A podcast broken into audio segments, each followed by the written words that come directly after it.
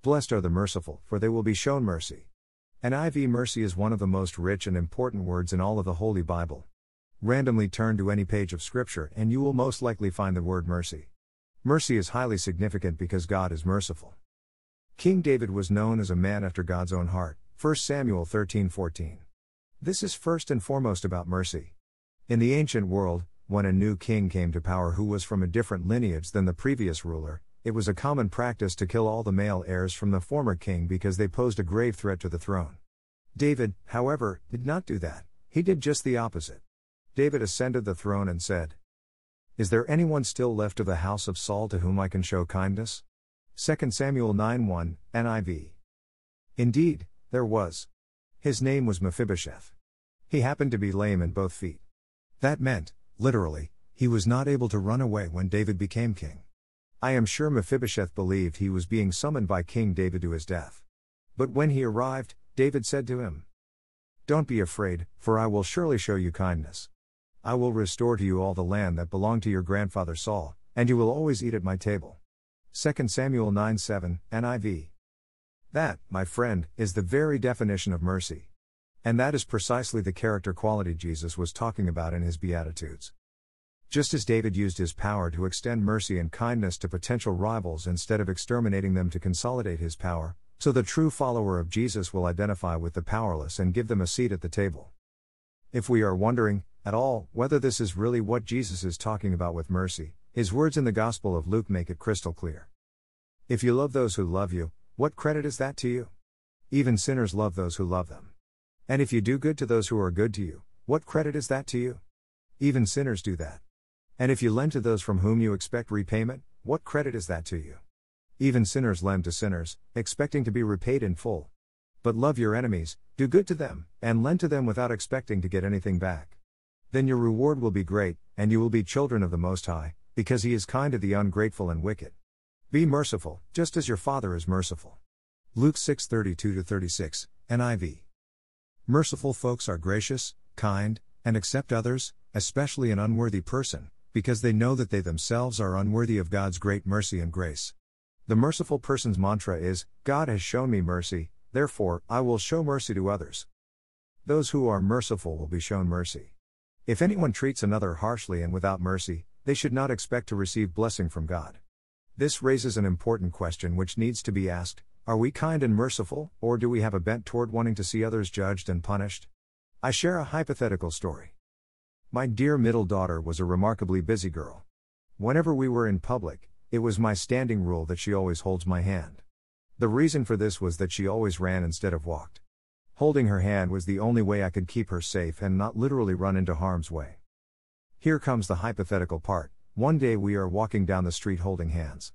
She gets away from my grip and runs right into oncoming traffic and is struck by a car. I run up to her, bend over her bleeding and broken body, and say, Well, that's what you get for disobeying me.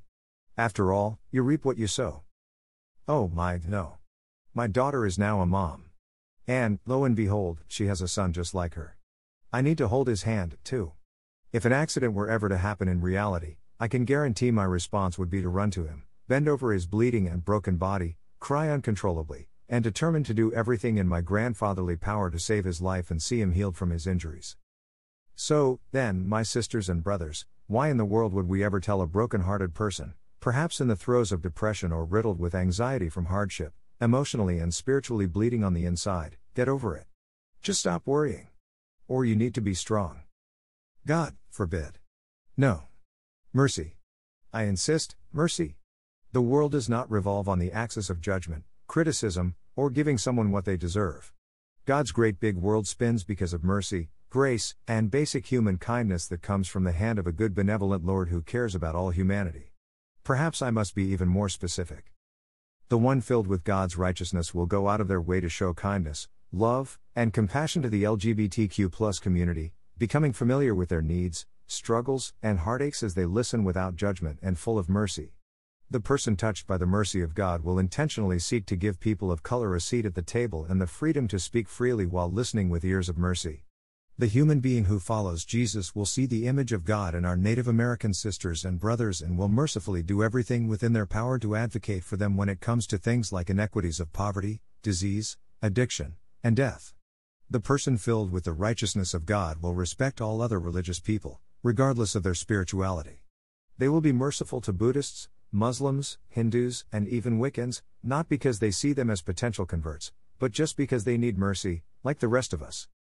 Consider what others have to say about mercy. Greater than God tolerates even our stammering and pardons our ignorance whenever something inadvertently escapes us, as, indeed, without this mercy there would be no freedom to pray. Greater than. Greater than John Calvin. Greater than darkness cannot drive out darkness, only light can do that. Hate cannot drive out hate, only love can do that. Greater than. Greater than Martin Luther King Jr. Greater than it is mercy, not justice or courage or even heroism, that alone can defeat evil. Greater than. Greater than Peter Kreeft. Consider what Holy Scripture has to say about mercy. Some Pharisees asked Jesus' disciples, Why does your teacher eat with tax collectors and other sinners? Jesus heard them and answered, Healthy people don't need a doctor, but sick people do. Go and learn what the Scriptures mean when they say, Instead of offering sacrifices to me, I want you to be merciful to others. I didn't come to invite good people to be my followers. I came to invite sinners. Matthew 9 11 13, Seth. The Lord's kindness never fails. If he had not been merciful, we would have been destroyed. The Lord can always be trusted. To show mercy each morning. Deep in my heart, I say, The Lord is all I need. I can depend on him. Lamentations 3 22 24, Seth. May we not succumb to thoughts of violence and revenge today but rather to thoughts of mercy and compassion. We are to love our enemies and be merciful to all so that we might reverse the curse on humanity and restore them, by God's grace, to their right mind, heart, and spirit. Above painting by Hyatt Moore.